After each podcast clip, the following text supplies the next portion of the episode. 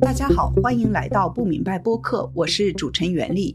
二零二二年最后一期，我们将重播今年六月和两位年轻人录制的《润学与最后一代》，来自九零后、零零后的心声。选这一期也有回顾的意思。这一年绝不是新华社评出的国内十大新闻所说的开始于北京冬奥会鼓舞世界，大家经历和目睹的也不是保障和改善民生惠及千家万户，或者中国经济稳字当头、稳中求进。这一年的终结也不能叫做科学精准优化完善新冠疫情防控措施。这一年，绝大多数中国人都过得非常艰难。经历了大规模、长时间的封城封控，一周数次的核酸检验，失业、生意失败，以及最后政府不负责任、毫无准备的放开后的大规模感染、病痛、缺医少药、痛失亲人。这一年也是勇敢的年轻人用一张白纸突破了社会想象的一年。他们在绝望中给我们以希望，让我们在沉重的黑暗中看到了一丝亮光。这里也发一个征集信息。我们希望能和最近几周被疫情困扰和折磨的轻重、一线医护人员、外卖员和殡仪馆工作人员聊一聊，用声音记录下来大家此刻的状态和心情。正如一位听众在邮件中所说：“讲述和记忆对于我们每一个追求真相、想要守护我们对苦难的记忆不被胜利叙事篡改的人来说，都是莫大的帮助。”大家可以到推特上给我私信留言，或者给我发邮件。立点源 at nytimes.com。好，下面请大家收听 Doris 和星星讲述他们对于润学和最后一代的思考。祝大家新年快乐，二零二三年过得好一点。Doris、星星，你们好。Hello，你好。Hello，星星好。Doris，你好。那你们能不能呃先介绍一下自己？Doris，你先来吧。啊，好，大家好，我叫 Doris，然后我现在是身处于上海，然后是一个是一个九零后，或者严格来说是九五后吧。星星呢？哦，大家好，我叫星星，然后我现在是在，然后是零零后，零零二年。哇，都好年轻。那 Doris，你能不能讲一下你对润学的理解？就是跟大家解释一下，就是你理解的润学是什么？呃，你是什么时候开始考虑润的呢？啊，首先就是对润学的理解的话，我觉得这个可能。它是从蛮早之前就已经有了，但是这个我比较多的还是在推特上看到说移民的这一个风潮。但是从这次上海疫情以来，我发现移民的这个话题从推特上开始蔓延到了所有的中文互联网的社区，包括像小红书、朋友圈、群聊、微博等等这些比较主流社交媒体的地方，都开始讨论起了这一以前不是非常被注意到的一个话题。呃，就是。是第一个，我对。润学的一个理解，第二个是说，呃，我开始有这个想法是大概大学的时候，我的女权意识开始启蒙的时候，然后发现，可能国内对于女性的一个处境是非常艰难的，并且我们有过非常多的斗争，这些斗争可能最后都是被压制下来了，所以我开始意识到在这里生存可能对于女性来说是不是非常友好的一件事情，之后就开始考虑起了。移民的念头，能稍微说一下？就比如说是什么样子的斗争？你愿意说一下吗？比如说，像是很早之前的时候，有三个就是穿着。白色婚纱的那个新娘，他们走上了北京的街头，然后抗议说反家暴什么之类的。然后那那三个女生应该后来是被逮捕了。嗯。然后包括像是呃一六一七年的时候，公民记者黄雪琴，她把 Me Too 运动从国外带到了国内之后，然后她其实自己现在也面临着非常艰难的一些处境。然后包括就是像最近的就是那个丰县的八孩母亲的这些事件等等。如果你是比较关注这一议题，如果你是身为女性的话，你会发现，可能这个国家就是把你当做一个生育的机器，然后他对女性所有的一些处境都是非常视而不见的，甚至是，呃，弃之不顾的。对，呃，那那我再追问一一句，就比如说，你你大学的时候就有这个想法，那很你应该是受过很好的教育，你为什么当时没有呃直接出国去留学呢？呃，就直接就润出去呢？啊，大学可能自己没有经济独立的能力吧。嗯，好好。那星星，你作为零零后，呃，现在还很年轻，你也是一直都想润的吗？嗯，也也不能说一直吧，但是呃，我最早有就是类似的想法，可能是大概中学，就是初初高中阶段，对。然后，但那个时候我还不是非常的坚定，只是说，呃，我们学校就是有历史老师，他比较好玩，他会讲一些就是关于中国近代史的东西。然后那个时候听到那些历史，觉得就是很可怕，就觉得说好像这个国家的这个呃历史看起来并不是那么的，嗯一。怎么说友好，或者说并不是那那那么的让让人觉得他以后的发展可能是会好的，然后。但那个时候只是一个非常就是粗浅的一个想法，然后也只是对周围可能每年有那么一些社会事件有所耳闻，但觉得只要我不做那种非常出头的人，比如说我成为啊调查记者也好，或者我去街上抗议也好，好像这种事情就不太会影响到我。再加上那个时候也是经济没有独立，所以就最终没有选择出国。但呃，坚定的想要润的想法，我觉得应该是这两年吧，尤其是就是疫情发生之后，从去年年底到今年年初到现在。呃，嗯，你说你的历史老师给你们讲一些现呃近代的故事，让你觉得就说这个国家的历史可能有你以前不知道的比较黑暗的呃地方，嗯，能不能说一两个事件呢？他提到了什么事件让你有这样感受呢？一个是呃比比较有名的就是六四嘛，嗯，对，六四以前是完全不知道的，然后在老师提了之后，自己就翻墙上网搜了很多的资料，然后还有纪录片什么的来看。我最早就是知道六四，就是从我的老师们这里知道这个东西，应该是在可能我十三岁，就是大概五六年前。对，嗯，我觉得就是四四九到可能八八几年那一段儿吧，就四九之后到八几年那一段儿，然后包括中间这个大饥荒，呃，我也去就是看了那个，哎，定西孤儿院记事，就是杨杨显惠写的那个。对，然后就是看了类似的这些这些东西，就觉得非常恐怖。那段时间是有点被吓到了的，嗯，就是以前完全不知道，嗯。呃，那你们愿意不愿意谈一下润出去的办法？因为大家现在在网上对这方面的讨论是挺多的，就是呃，而且呢，就是现在呃，一个比较多的讨论就是说，护照出境管控这么严，很多人就是想润，但是对润出去的把握不是很大。你们自己呢，对润出去有多大的把握呢？呃，我的话可能因为我所在的公司可能有一些外派的机会，所以我觉得首选是通过公司的这种机会扔出去，然后次选的话可能就是去申请一些留学的项目，然后通过留学这条路子扔出去。嗯，那星星呢？嗯，我差不多就是留学吧。嗯，呃，那你你有护照了吗？因为你你比较年轻，我就想问一下，你有没有自己的护照呢？对这个问题就特别难，就是我没有在疫情前办护照，所以其实我觉得就是它有一个不确定性，就是其实我都不知道，如果我到时候即便拿到留学 offer，我能不能安全的拿到护照，就这会是一个问题。对对，但是只是据据就是他们目前的口径来说，呃，你你如果是这个。必必要出国嘛？然后你留学，然后你有 offer，有相关的证件，你还是可以办到护照的。但就不知道一两年后会会如何。嗯，觉得自己对润出去后可能面临的困难和挑战有足够的认识和准备吗？呃，你们觉得可能最可能遇到的困难是什么呢？然后你们打算怎么去应对这些事情呢？Doris，你能先说一下吗？啊，好的，我觉得是两方面吧。第一方面是你需要，我可能和星星不太一样，是我在，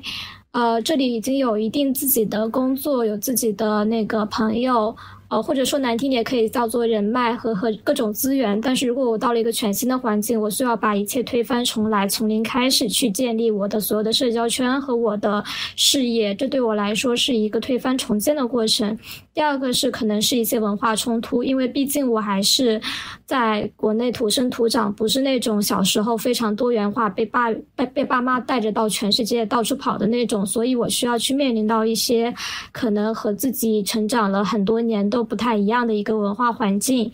呃，并且要在这些呃可能不同的点里面去寻找一些嗯怎么说平衡吧。然后第三点，我觉得是一个比较偏。呃，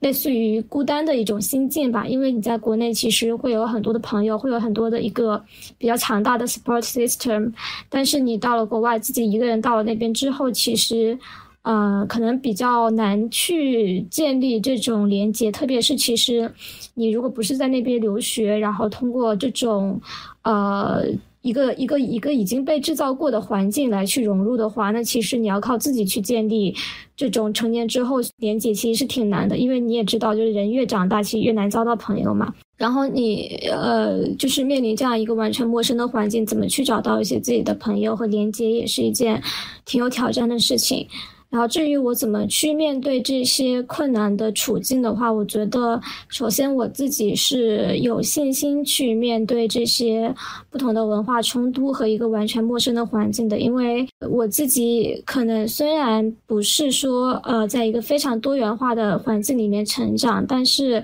我可能从小到大的成长历程也不是非常的顺利，也经历过一些非常 suffer 的一种阶段，就可能是面临的问题不一样，但我觉得可能。那种非常艰难的、非常孤独的心境是一样的，所以我觉得，呃，既然是这样的话，我是有信心的。然后第二点是关于朋友的话，其实我可能在现在所处的环境里面，也不是那种非常需要呼朋唤友，然后需要和朋友天天待在一起的那种类型。我可能现实里面也是一个比较特立独行、独来独往的人，呃，所以我觉得我应该能够忍受这种。到异国他乡之后需要面临的孤独，而且我相信，就是可能因为我其实也是一个比较 social 的人，就是我是可以 social 的，所以就如果我需要，我觉得我是可以找到我的同温层的。嗯，哇，你说话的时候，我都听到你那边上海。的鸟在叫是吗？是，你知道吗？就是封城封的只有鸟在叫了，然后还有还有核酸的声音，就下来做核酸，其他声音就没了。哦，真的是没有人的声音。真的是有点，就是很 surreal，非常超现实的这种感觉，是上海啊。对，这可是上海，它现在变成了一个田园乡村。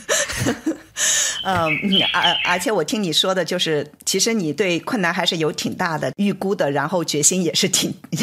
挺大的。那星星呢？你能不能说一下你对这个困难和挑战的这些认识和准备呢？这个润出去的困难，嗯，可能文化上的也会有吧，因为毕竟是来到一个完全不同的，去到一个完全不同的国家。但是我好像没有没有太觉得是困难，就是我还蛮期待的，就是就是带着一种很很很好玩的心态，也有可能是还没有到那里嘛，对，嗯，就是带着一种很好玩的心态，因为觉得肯定能遇到很多很有意思不一样的人，而且。我觉得就是对我来说是一个很宝贵的机会，因为我在，那我也是土生土长的。人，呃，所以我很难能够从一个他者的视角去看我所处的这个环境。但是我到等我去到国外的时候，我就可以作为一个呃异乡人的局外人的这样一个视角，然后去看很多东西。所以我觉得应该还蛮有意思的。嗯，包括那个刚刚 Darius 说到的这个孤单的问题，我觉得可能在初期也会存在吧。嗯，但是我觉得我还算是一个蛮能适应环境的人，就我适应能力还挺强的。所以应该也会比较积极的去给自己寻找一些线下或者线上的社群，包括一方面就是我的我认识的我周围的好朋友们，呃，就大家基本上都是要润出去的。就虽然可能以后润 对润的国家不一样，可能对，就我我有一个那个呃姐妹群嘛，就是我的好朋友群，然后我们以前叫姐姐妹妹站起来，嗯，前阵子改成了姐姐。妹妹润起来，对，因为里面的人都要润出去，嗯，对，所以我觉得就是呃，除了这些之外，可能对我来说一个比较现实的困难，呃，就是我我要找到办法如何就是能顺利的毕业，然后找到工作，然后定居在当地，嗯，可能拿到当地的一个就是能留在那里的签证。对，你基本上来说心情是向往的，虽然也有一些现实的困难。我再问一句，就是。你们两个人是不是都是独生女？就是你们认出去的话，你们的父母是什么意见呢？Doris，你能说一下吗？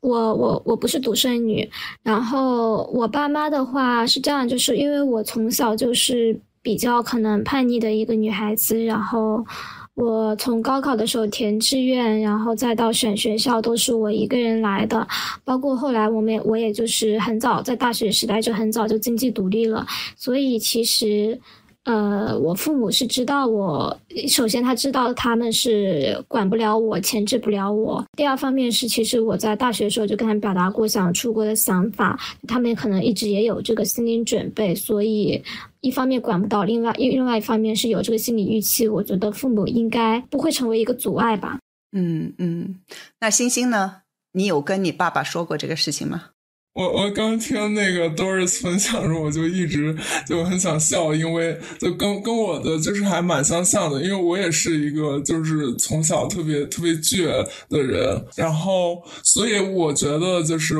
我爸对这件事儿应该也是有预期的。就我没有跟他谈过，因为一个是就是我跟我的父母的关系是很疏远的，就我父母很早的时候就离婚了，然后我跟我妈妈已经就是失联，可能就是十多。年了，然后我爸爸呢，我们基本上就是一两年可能打通通一通电话那种的。然后我之前也一直跟他说过，呃，我是有想要出国留学的打算的，只是他那个时候没有经济能力可以支持我，所以我觉得他应该也管不了我。嗯，哇，你们两个人都是好有性格的。呃呃，那我还是问一个不是那么好的一个问题吧，就说，呃，万一如果。润不出去，你们对以后的生活有什么打算？星星，你你想过这个问题吗？嗯，润不出去，那没办法呀，那就这就还是只有好好过呗，就是嗯嗯。那 Doris 有有没有这种顾虑呢？还是你觉得你基本上不太存在这种可能呢？啊，我觉得肯定是存在，现在谁都说不好。嗯。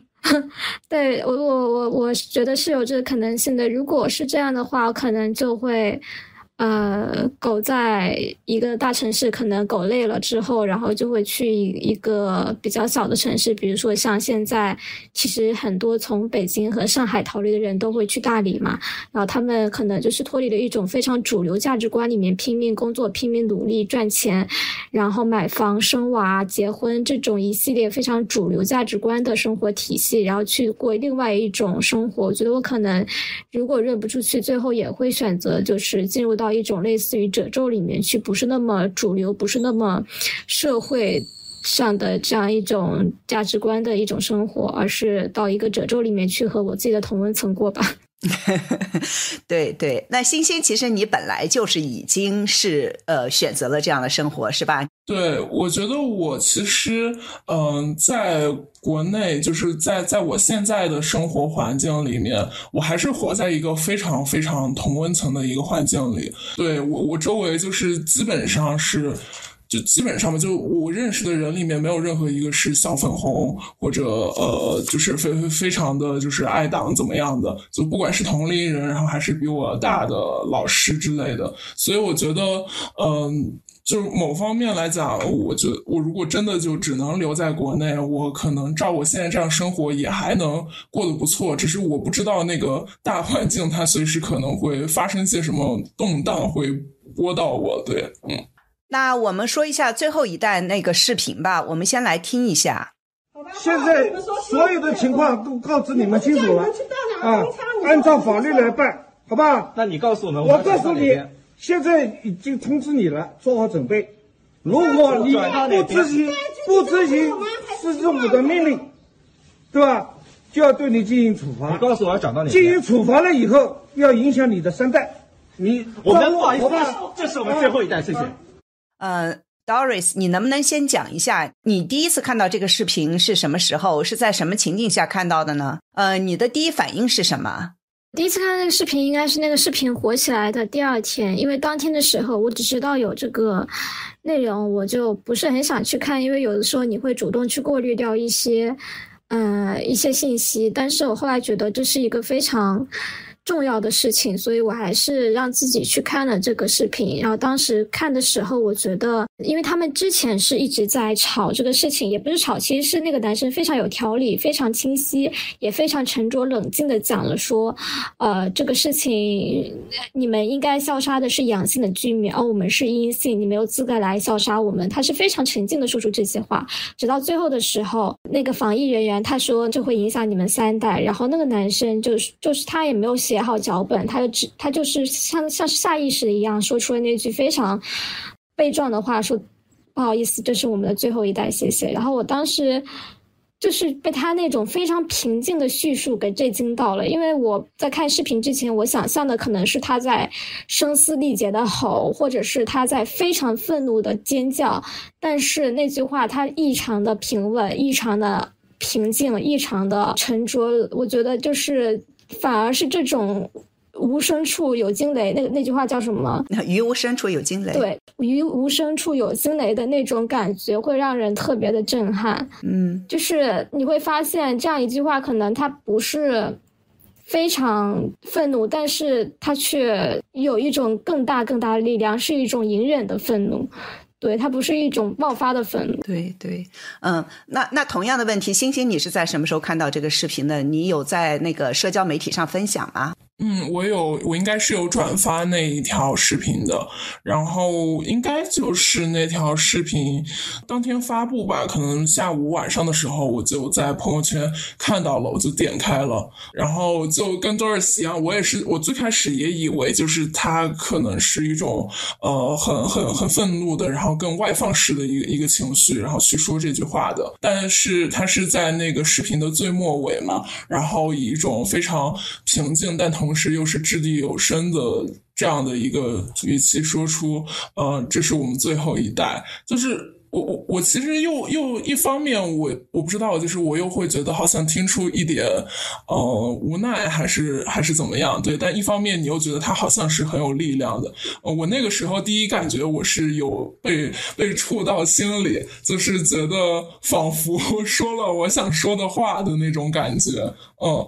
因为前面那个的那个防疫人员，就是他说，就是会这个会影响你们三代，呱啦呱啦的，我就一下子联想到，就是呃，最近几个月，这个呃，政府一直想让我们生三胎，然后 我就跟朋友吐槽，我就说，我觉得就是再这样待下去，我自己都不想在这活了，我还给你生三胎，真的是，对，所以就是那个时候看到他说那个最后一代，就非常有共鸣，嗯。对对对，呃，作为女性，你们喜欢孩子吗？呃，会不会以后考虑要生孩子呢？呃，Doris，你先说一下。就是我对孩子这个事情还是比较矛盾，现在没有任何喜欢还是讨厌的情感，我只是说它是一个可能真空的地带，我还没有触及到。但是，呃，我我我在这里是不会思考这个问题的，可能我在别的地方我才会去很认真思考说要不要一个孩子的问题。对，那为什么在这里不想要孩子？我觉得是两方面吧。第一方面其实和，呃，其实那个我觉得要一个孩子的成本太高了。然后我在一线大城市嘛，然后我自己可能本身我是十八线小县城出来的，那我会很明显的看到说，在我。十八岁之后去上大学之后，我会看到说，我曾经受到过的这些教育，我过去十八年在我们那个十八线受到的教育和那些一线城市里面北京、上海土生土长起来的小孩，他们的教育相差是有多大？即使我们最后到了一所大学，在一个班级里上学，到了一家公司，在一个岗位上工作，但是我的差距和他们的差距实在太大了。而这些并不是我能决定的，只是因为我生在这样的一个环境里面。这样的一个家庭里面，当然这也不怪我的父母。是什么样的差距呢？你能稍微具体一点吗？我想象不出来，因为你很聪明，你你你你你很你说话了什么也很有思想，我就不知道你和他们会有什么样的差距。举个例子，就是就比如说有很多的一些文学作品，一一些影视剧，一些偏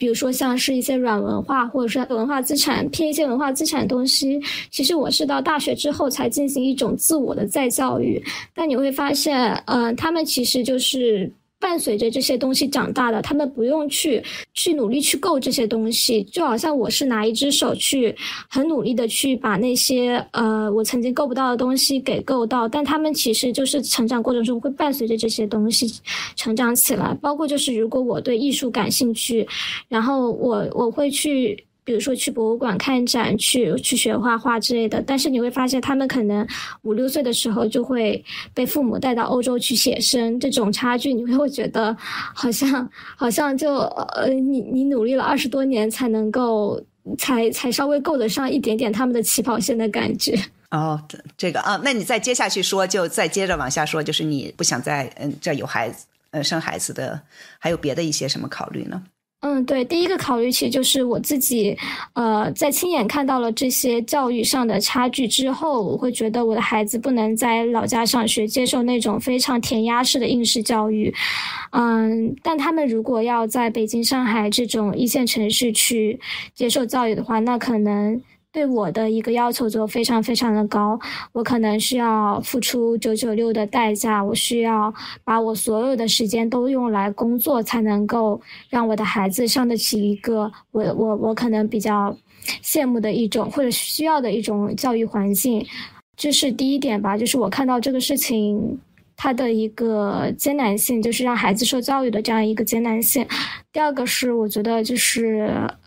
在这里生生小孩，因为我自己也是生长于此，我知道这片土地这里的一些政策，这个国家的政府，它给人们带来的一些压迫，我不想让孩子再下来受这样一遭罪。对，嗯，是什么？比如说什么样子的压迫呢？我觉得首先是对人权的一些压迫吧，比如说，不管是男人还是女人，都要面临着言论不自由、新闻不自由和。你很多生存的一些基本的权利的一些一些丧失，这是人权。其次是，如果你生的是一个女儿的话，你就会觉得，她作为一个女性非常弱势的一个群体，在这个国家里面肯定也是会被当做生育的机器，不会被当做一个人来对待。但同样，就是对于女性的压迫，其实就男女不平等，其实对于男性也是会有压迫的嘛。你会觉得，如就算你生的是一个儿子，他也不是说就生来长在了那个特权阶层上。他一方面可能享受着男性这个性别带来的红利，但另一方面也在忍受着可能性别不平等带来的一个双刃剑的一个伤害。比如说像是男性气概啦，或者是呃对于男生买房的需求啊等等，这些都是男女不平等对于男性身上也会存在的枷锁。所以你觉得男女都不行，人也不行，那就别生了，生条猫好了。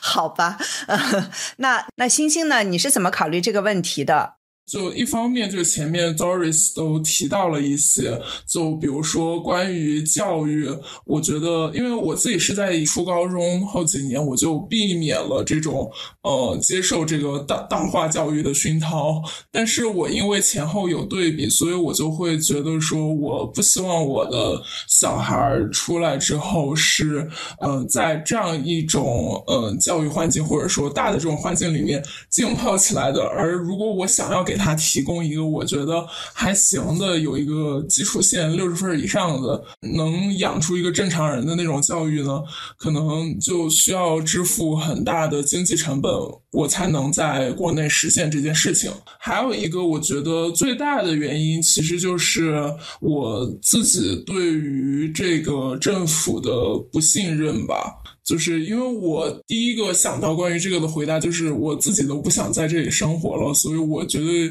不可能还要造出一个小孩来让他在这儿，感觉就是出来遭罪，就是因为你不知道明天会发生什么，那种那种那种巨大的不信任感，就是你感觉这个政府他就是像是一个喜怒无常的小孩一样，然后他时不时他就耍一耍脾气，然后或者他想干嘛想干嘛，你就不知道说，哎，他今天这个。呃，不开心了，他把教培行业搞一搞，明天他要搞一搞其他的事情，后天他要让你生个三胎，我就觉得天哪，就是我要把一个呃孩子带到这样的一个我觉得如此不安全，然后如此不稳定的一个呃政权的这个管控下，我就是对他太不负责了。那当然就是他喜怒无常，但是这个政府又不是小孩，他可以 把你的生活一下子搞得天翻地覆。我不光是一个人，就是可以几千万人都同时，嗯，生活都颠倒个过。那我听你们两个人的说说的这些，就是你觉得你们周围和你们有同样想法的人多吗？嗯，你们会觉得自己是社会中的少数派吗？我觉得首先肯定是少数派，就是这些想法都不是非常主流的观点。即使在疫情当下，润学变成了非常热门的话题，我觉得也不是非常主流的想法。这是第一点。第二点是我们身边这样多人多吗？我觉得我和星星应该是一样的，我们都是活在一个比较。相同的，或者说比较那个怎么说呢？比较观点一致的同温层里面吧，因为我们和社会上大多数人的主流想法太不一样了，所以我们特别需要一个同温层，能够彼此连接，彼此的去互相的产生共鸣吧。对，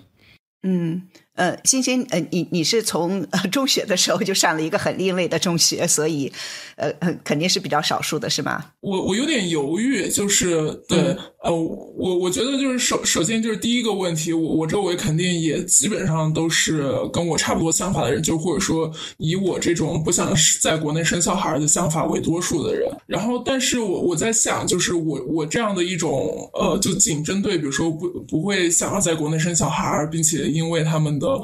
呃各种各种呃原因，我我不知道我会不会是少数，就是或者说我会我会感觉可能我大概率还会是少数，就我这种想法，但我感觉就我们的这个少少少数派或者说有有这样想法的年轻人可能在越来越多。哦，就就因为我自己会，嗯，平常可能就是随便刷微博，然后也不一定是同文层，可能就是我关注的一些表情包博主或者怎么样的，然后大家会有时候做一些调侃那个三胎政策的表情包，各种各种的，然后你会发现其实有这样的年轻人其实还蛮多的，然后包括呃，就是我之前也给你丢了一个推文嘛，但那个推文可能就是关注那个公众号的人他。啊首先他就已经被筛选过了，但在那个推文里面，他就说他调查了两万年轻人，嗯，大概是二十几岁到三十几岁这个范围，然后其中有百分之呃六十几接接近七十都是不想生的。哦，所以我就是感觉，嗯，有可能还会是少数，但这个数目可能会变得越来越多。就因为大家体会到的那种生存的压力，我觉得是真实的。就是你你你可能想生小孩，但是你你家比如说你是开这个面馆的，然后时不时就给你搞个这个疫情风控，你你就不能开店了，或者你是从事什么什么行业的，就你受到的这个呃。政府它的各种鬼扯的操作带给你的真实的影响，这个可能是真实的。不管你们是觉得是少数的还是多数的，但是你们能不能感觉到，就是你们身边的人这次疫情后呢，想润的人是不是多了起来了呢？是的，我觉得也是的。就是这次疫情，特别是我在上海，大家是亲身经历，而不是从新闻上看到这些事件，所以对于痛楚会有更深的一种体会。嗯。嗯，那星星就是你刚才那个姐妹群都变成了润，嗯，姐姐妹妹润起来了，是吧？嗯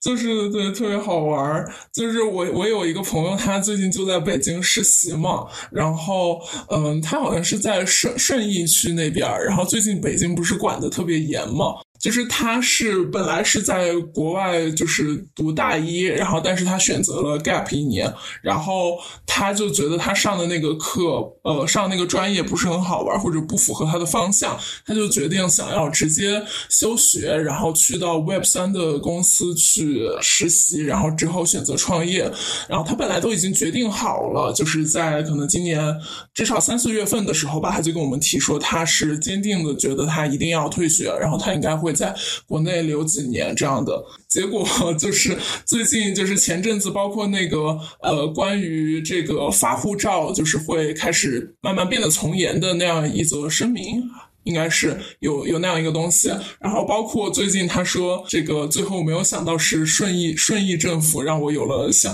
想润的想法。他就不退学了。对，就是他最近在的那个片区，他说就是连这个共享单车都扫不了，就是你就是骑自行车都不让你骑的那种，然后，他就觉得太疯狂了，对。哦，天哪！我周围有这种想法的人，就是因为真实的经历有想这种想法的人还蛮多的。那那那我们回到刚刚才星星谈的这有一个调查，他们是应该是调查了两万多人，然后是绝大部分是女性，呃，是调查了三十五岁以下。其实绝大部分好像有百分之九十都是三十一岁以下的，十八岁到三十一岁的。年轻人问他们的生育的这种的意愿，百分之六十六，我记得没错的，就是三分之二的人都是没有生育的意愿。那么最最大的这个因素就是各种压力吧，就是以后小孩子上学、就业，还有这种生存的压力。第二个就是说在。经济上会有太大的负担，我我觉得其实还是挺反映了，就是现在年轻人的心态，生育只是一方面，是吧？那我们也看，从去年看，去年躺平这个话题变得那么红，是吧？大家都想躺平，你们怎么看躺平这个话题呢？我其实，在想，就是就是躺平，包括另一个词摆烂嘛，就是最近几个月，就是从从去年开始，就这两个词频繁的出现，包括其实我自己也经经常会用。嗯，我我就感觉它，我猜测吧，就是我觉得可能是大家，就是是是大家应对应对重压的一种一种反应。就是它有一点像是在心理学上，就是你你你一个人，然后你可能突然遭受了巨大的打击，或者你面临特别大的压力，你可能就会呃，就是就是像像那个鸵鸟一样，就说哎，我我我就我就头扎在地上了，我现在我就我就我就选择躺了，我就选择放弃了，就是压力太大了，你就。就直接想摆烂了，对他并不一定是说像一些中年人他们会解读为这个呃是年年轻人的某种丧文化，或者说怎么怎么样，就感觉大家就没救了。我自己是觉得，就是大家是至少在我自己的想法是看来，就是你感觉你对这个大环境你真的无能为力，你无可奈何了。然后在这种无可奈何之下，你可能会。生发出一种 OK，那我就躺平吧，我就摆烂吧的那样一种想法。嗯，我觉得可能是这样的。嗯，Doris，你前面说你以后可能会想到呃去大理了什么什么，那就是非常有名的躺平的地方。你你是 是吗？你你你怎么看？就当时躺平这个话题出来的时候，你怎么看呢？还有就说，你能不能稍微说一下，就是不想生孩子是不是也是一种躺平呢？嗯。啊，首先就是我对躺平理解是，二零一一年的时候，其实豆瓣上有一个组叫做躺平小组，然后这个组建立起来之后，有很多人在里面分享自己一些非常非主流的一些生活方式，然后后来那个组不知道为什么出名了，可能是因为那段时间“躺平”这个词火了，所以他就出名了。出名之后，他就被炸掉了，炸掉了之后，他们就开始做一些新的小组，比如说是。呃，首先第一个可能是躺平组嘛，第二个可能是什么躺起来又又坐下，类似于这种组，就反正变着各种名字去换组。然后那两天我见证了豆瓣的这个小组有大概就是新建了八个，然后炸了八个。每次当我申请加入成功的时候，然后再回头再去看的时候，它就已经炸掉了。它炸掉之后啊，大家就开始一直在给它改名、改名、改名，然后改到最后实在是。呃，炸的速度太快了，可能它就销声匿迹了。我们那个时候就是有产生了很多对躺平的讨论。我觉得有一点是我对它的定义是，我觉得躺平它不是什么事情都不做，它不是 do nothing，它是不按照主流社会里认定的那样去拼命的付出自己的时间、精力和朋友相处的时间、和家人相处时间，还有自己的健康等等一切的东西去换取财富。呃，他是有所不为，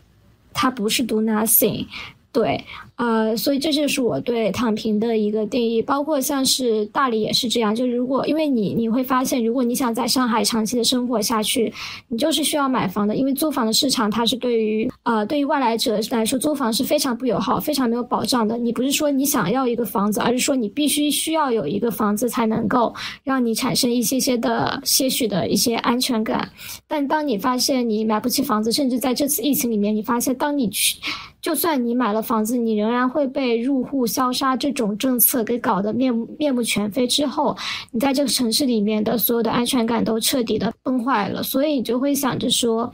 那我应可能是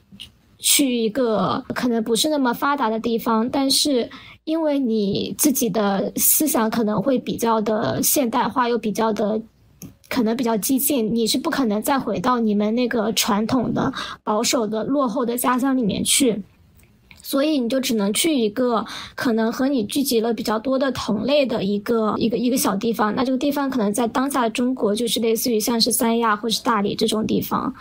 那不生孩子最后一代的这个说法，算算是和躺平有关系吗？是啊，他就是有所不为，就是有所不为。对，就是不生孩子，说我们是最后一代，其实是我不生孩子，其实也是一种抗议，是吧？呃，是一种最微弱的抵抗吧。嗯。其实推特上有个人说的蛮好的，说是，呃，能认出去的人都在用脚投票，然后认不出去的人都在用自己的生殖器投票。哇 哇，好精辟！哇，就是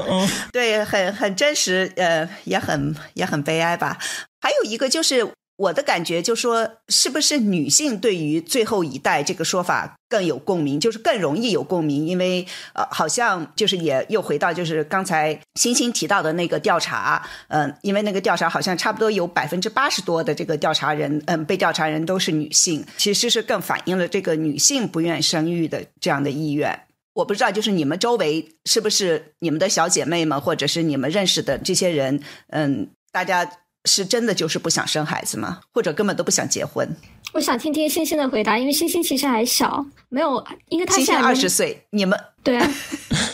他还没有面临这个问题，嗯。嗯，我觉得我周围的都没有坚定的觉得说，就大家并没有坚定的说，我以后一定不结婚，一定不生孩子。但是大家会觉得，呃，是首先，如果是留在国内的话，是不太可能生孩子，或者不太想生孩子的。嗯，然后二一个，我觉得大家的，就是我的朋友们的共识是，嗯，就是你作为一个。生理的女性，然后呃，你要选择生育，就是从怀孕到生育，嗯，包括到最最后的去教养这个孩子，你都无可避免的会付出更多的代价。嗯，就是他，就是其实生孩子这件事情，我感觉就是他对你，就是能不能选到一个就是好的伴侣或者怎么样，他其实要求还挺高的，就是它是一件风险非常高的事情。所以我觉得我周围的女性朋友们，大家基本上都是觉得这件事情它风险太高了。然后我们除非在非常，嗯，可能非常苛刻的条件下，我们才会去考虑说，哦，有我有可能会选择生孩子，这样对。嗯，呃，Doris 呢？哎，我现在其实我可能是到了一个传统意义上是可能要结婚生子的一个年龄段了，但是。我身边的所有朋友，呃，女性朋友来说吧，因为很多都是女性主女权主义者，所以他们会很清醒的意识到，结婚和生孩子是对于女性来说的一个怎样的枷锁，以及会对女生产生什么样的代价。所以他们其实，我身边很少很少有女生会进入到婚姻里面去，呃，这个不要提升提提升小孩这件事情了。那他们对于生小孩这件事情怎么看的呢？我觉得好像大家还没有考虑到那一步，因为结婚这个事情已经被打消了念头之后，就不会考虑生小孩了。所所以，那个政府想让你们生三胎，简直就是太难了，太难了，是吧？对啊，对啊，就是，但是我们会在谷爱凌她妈妈爆出那个事情之后，我们在想，哎呀，这个金生子好像也是一个路子，会有呃买金。不是说借金啊，买金生子可能也是一个选择，但我们不太会选择说通过婚姻来达到生小孩吧。就如果真的喜欢小孩，我们我们可能会去买哦。哇，真的是心，对对对，呃，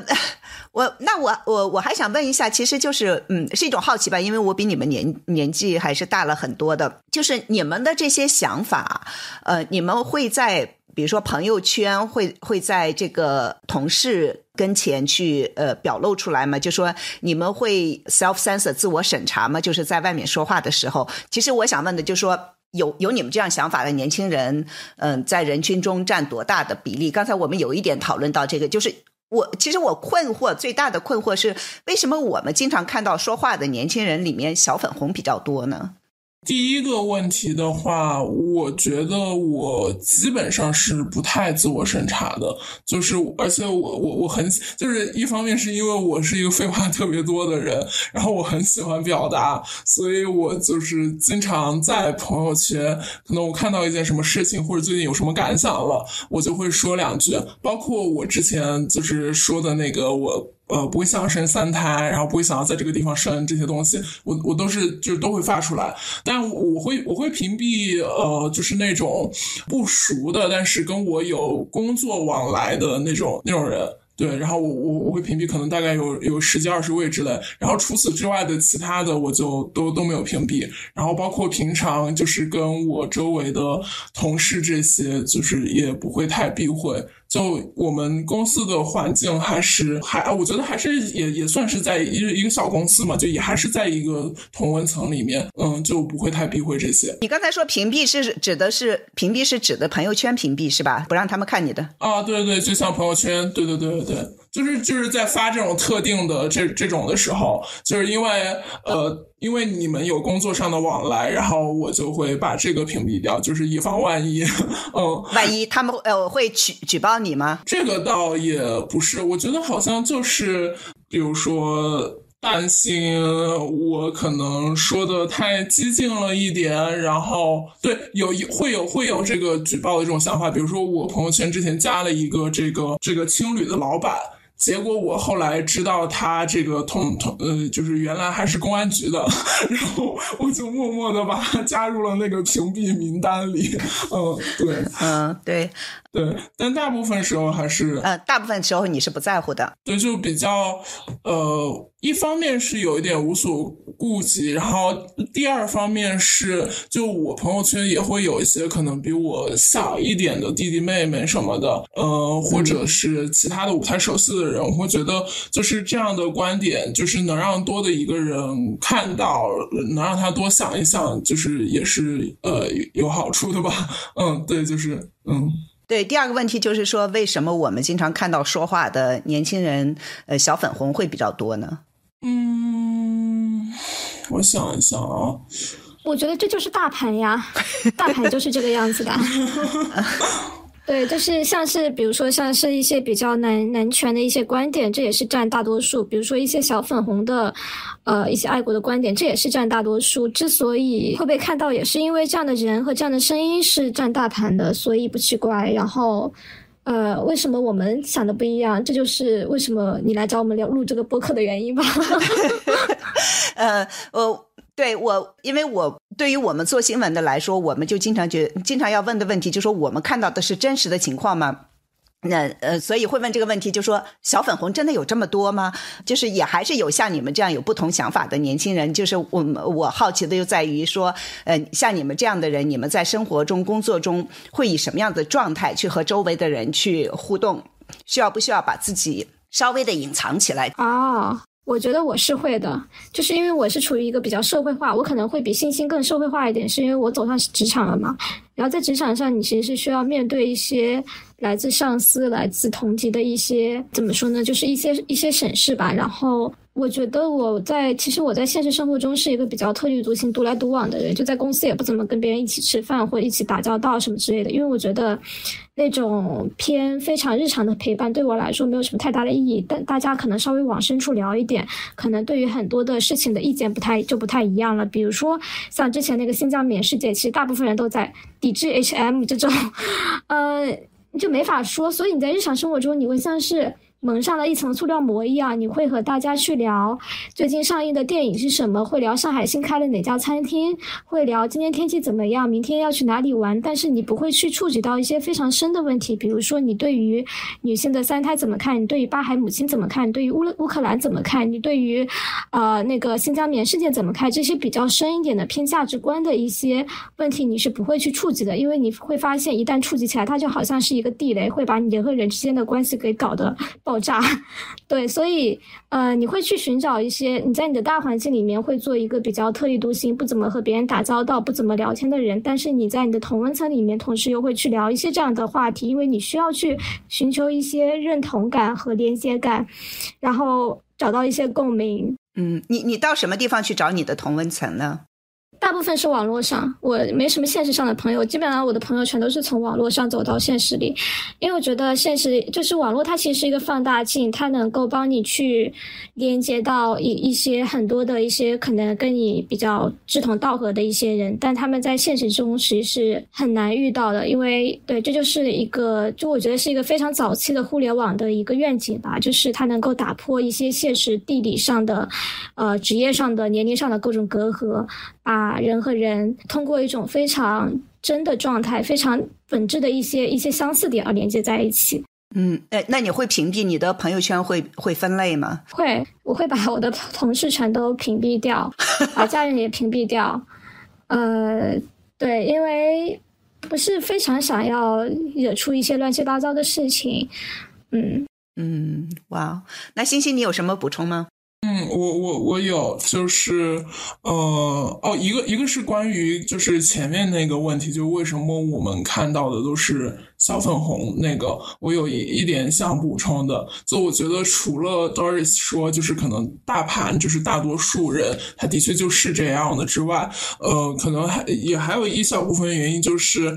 就是有不同想法的人，他们可能越来越呃不去表达了，或者说因为这个机制，因为比如说这个微博或者其他的社交软件的各种审核的机制而变得越来越自我审查，越来越不说话，所以这样的声音也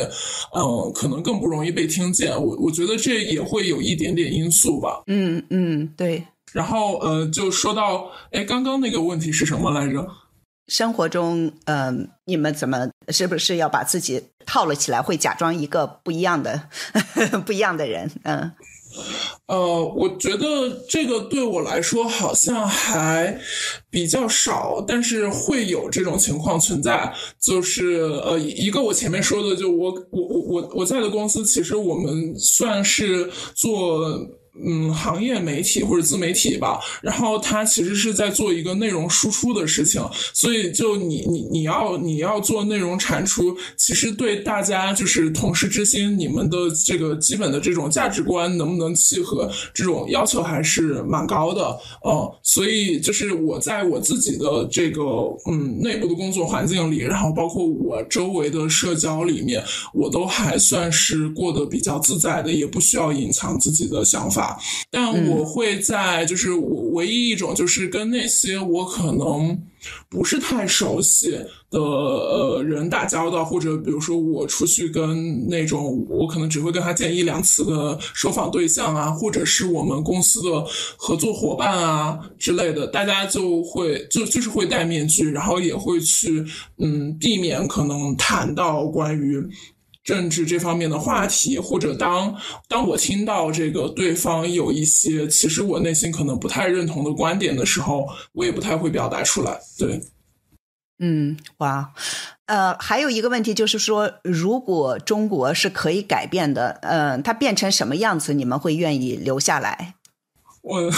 我第第一第一次就是第一次看到这个问题的时候，我当时第一个感叹是啊，这个问题好难。对，然后我也觉得星星 同感，真的好难。然后，但是我后面就是我凭我的直觉哈，就呃，我我我想到的脑子里面蹦出来的第一个词是 把人当人，就是对，就是就是我觉得一个底线吧，就是他如果。是一个至少是一个把人当人的国家，我都会有更大的意愿去留在这里。就因为就在我可能两三年前的时候，我都还是一个没有那么坚定的想要润出去，并且呃，甚至是有点理想主义，觉得我希望我可以留在这个地方，然后为这里的人们，就是我能散一份微光是一份微光，我能够去做那个可能就是像像一块石子一样，它投到这个池塘里面，然后它荡起了。一圈一圈的涟漪，我觉得我能荡多少圈是多少圈对，但就是，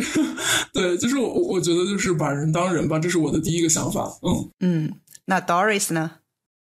啊，我觉得，呃，我很赞同欣欣所说的。然后我觉得，其次就是，呃，我们需要有一些自由，就是最小最小的，我们需要有言论的自由，我们需要有新闻的自由，我们应该有一些。啊，至少可以有说话的自由。你可以不把我当人，但我能不能先说句话？呃，我们先从说话开始，然后再慢慢的再去进化成一个人。对，我觉得首先就是需要有一些言论和新闻自由吧。我们需要发出一些声音，然后再去看到、去听到、去改变、去做出一些进步。对，这是一个过程。嗯，对对，哇，嗯。哎，我觉得我还想到一个点吧，就是那个前面 Doris 也提到了那个黄雪琴嘛，呃，我就记得就是当时在那个呃黄雪琴就是被失联的时候，我我那那个时候是一个有一点，然后那一段时间，包括看各种记者、律师或者说其他各种各样的人，包括上访的人被关起来，我就会有一种感觉，就是这个国家它。或者说这个政府吧，他一直在辜负，就是辜负一些真心，辜负想要真的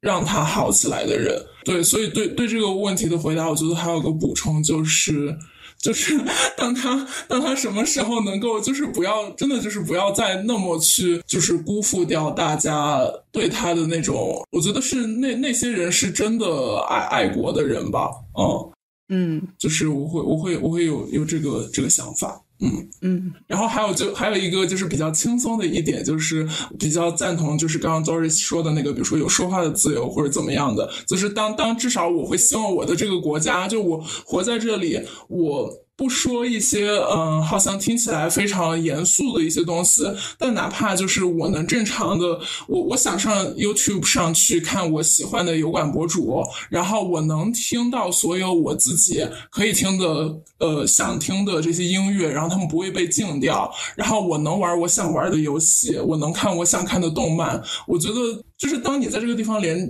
这些东西都没有的时候，你就真的会不太想留下来。对，嗯，对，还有就是打政府的时候不用打 ZF，打警察的时候不用打 JC。对，对，这是我我我我是这几年才开始就说哇，这么多的词都变成了这个拼音的缩写，经常要想一下是在说什么。嗯，呃，我们会邀请每位嘉宾推荐三部书，或者是电影，或者是电视剧。那欣欣，你能不能先说一下？呃，你想要推荐的是什么呢？嗯，我想要推荐的是一个是画地为牢，然后它应该是一个小说家的一本呃演演讲集这样的。Doris Lessing，嗯。对对对对对，然后他是因为那个那那一系列都很好，我记得他就是比较公民通识读本这样的，然后我当时读完应该是比较印象深刻，然后我觉得也比较契合现在当下的这个背景去读，嗯，然后另外两个就是我自己纯粹个人喜欢的吧，就一部是那个呃英格玛伯格曼的电影叫《游在镜中》，应该是六几年的一部电影。呃，还还有第二个就是那个小说 Stoner，就是斯通纳。嗯，你为什么喜欢斯通纳呢？我觉得你这么年轻会喜欢斯通纳，这个挺有意思。就是呃，我当时看完的第一感受就是，其实像斯通纳那样活完一生，好像也还不错。嗯，对，就是很有真心，是吧？用自己的真心活了一生。嗯，是的。嗯，那 Doris 呢？书的话，就是会想推荐两本，一本是《梅里雪山》，一本是《巨浪下的小学》，它都是啊两本最近几年的非虚构吧。然后我觉得和现在比较能呼应的一点就是，呃，《梅里雪山》讲的是一个。上世纪九十年代巨大的雪崩和那次雪崩之后，啊，有一个救援队和一个就是日本人，他一直在美丽雪山里面去寻找队友的残骸的一个故事。然后巨浪下的小学指的是那个三幺幺大地震的时候，可能因为一场巨大的海啸，然后把一座小学给淹没了，并且小学里全部的小学生全都去世了。然后在那之后，可能呃和家长还有其他村庄里面其他一些人。的一些。后续的一些生活状状况吧，然后觉得上海的这种情况虽然说不上是天灾，但是也算是一场非常巨大的灾难。那我们如何在灾难下面去存活下来？可以从这两本书里面找到一些慰藉，因为它里面探讨了很多生与死的话题。就我还希望，不管世界能有会有多糟糕，大家都能先好好的活下去。因为最近真的就上海有很多人。自杀，然后这些也是不会被那种报道出来的。他们可能就直接从楼上飞跃下来，然后倒在地上，然后穿的都还是睡衣，